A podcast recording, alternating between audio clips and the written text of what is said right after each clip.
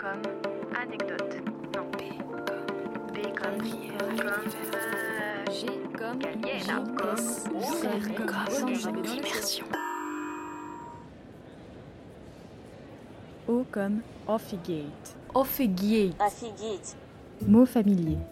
Expression de choc ou de surprise. Nom d'un chien. Chant d'une pipe. Nom de Zeus La vache. Sainte Oh mère de pétard. Holy shit. Holy crap. No way. OMG Donne Dumnezeu. Meu Deus. Tabarnak. Dios mio. L'hypopète. Il doit être bourré. Ai-je pensé lorsque j'ai vu Ivan pour la première fois. Je crois qu'il nous a repérés depuis notre entrée dans le wagon, il y a 40 mètres de ça. Nous luttons avec nos gros sacs dans l'allée centrale de ce wagon troisième classe pour atteindre nos places. Celle près des toilettes, une fois sera coutume. C'est notre premier trajet en train en terre russe. Nous filerons cette nuit vers Moscou. On tente de poser nos affaires sans gêner nos voisins. Oh my god Un jeune russe aux lunettes rondes ne réfrène pas sa curiosité lorsque l'on s'installe sur les lits voisins. Il paraît avoir une vingtaine d'années et nous scrute comme si l'on venait de débarquer d'une autre planète. Do you speak English? Yes, of course. Je crois que notre réponse est la meilleure nouvelle de sa journée. Il n'a pas envie d'attendre qu'on ait fini de déballer nos sacs de couchage pour nous poser une avalanche de questions, auxquelles on répond avec plaisir, car il semble sincèrement curieux. Il parle très fort, s'esclaffe et ne porte pas ce masque de sérieux qu'arborent les Russes de prime abord. D'où l'hypothèse de l'alcool. Ivan est sur la route pour rentrer chez lui après avoir passé quelques jours à Saint-Pétersbourg. C'est l'un de ses premiers voyages loin de sa ville natale, Saransk. Quoi Vous ne connaissez pas Saransk? On va pourtant accueillir des matchs du mondial de foot cet été. Il est surexcité à cette idée. Il sera bénévole à Saint-Pétersbourg pour l'occasion. Il nous raconte sa hâte de rencontrer des volontaires de toute nationalité. Son niveau d'anglais nous étonne. On en vient même à lui demander s'il est russe, ce qui le fait rigoler.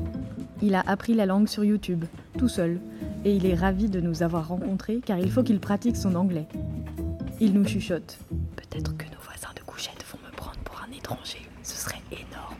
Et s'excuse pour nous qu'il n'y ait que des Russes, des Russes et encore des Russes, et continue de nous regarder avec des yeux brillants d'admiration.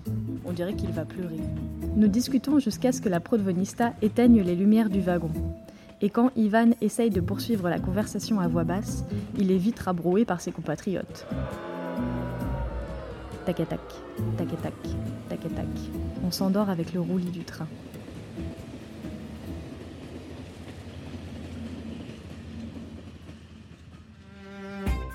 Quand j'ouvre les yeux, nos voisins de couchette sont déjà tous affairés à prendre leur petit déjeuner.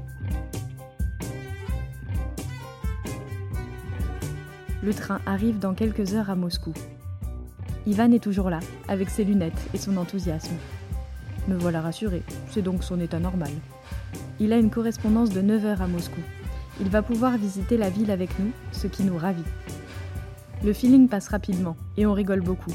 Ça fait du bien. C'est donc à ses côtés que nous faisons nos premiers pas chez les moscovites et notre premier selfie devant la fameuse cathédrale Saint-Basile le Bienheureux, aux neuf tours bigarrées. Ivan semble toujours plus curieux envers nous, notre culture, le monde extérieur. Il rêve de parcourir le monde, d'aller en Espagne, en France, et regrette d'être bloqué en Russie. Il est étudiant, habite chez ses parents et n'a pas les moyens de voyager pour l'instant. Il nous raconte que les jeunes de son âge sont obligés de faire un service militaire. Oui, tous. Enfin, pas lui. Il a réussi à l'esquiver, pour l'instant. C'est sur les pavés de la place rouge que l'on se quitte. Il doit retourner à la gare, attraper sa correspondance. On se sépare à contre-coeur. En attendant, il nous reste en tête un mot d'argot qu'Ivan nous a appris. Je l'entends encore pleurer de rire alors qu'on s'évertue à le prononcer correctement. Uh, what about I forget? Yeah, it's, with English accent, it, it sounds like I forget, but in Russian, it's like I forget, I forget. So yeah, Un mot qu'on prend avec nous dans nos bagages, qui ne pèse pas lourd, mais qui nous servira à bien des occasions.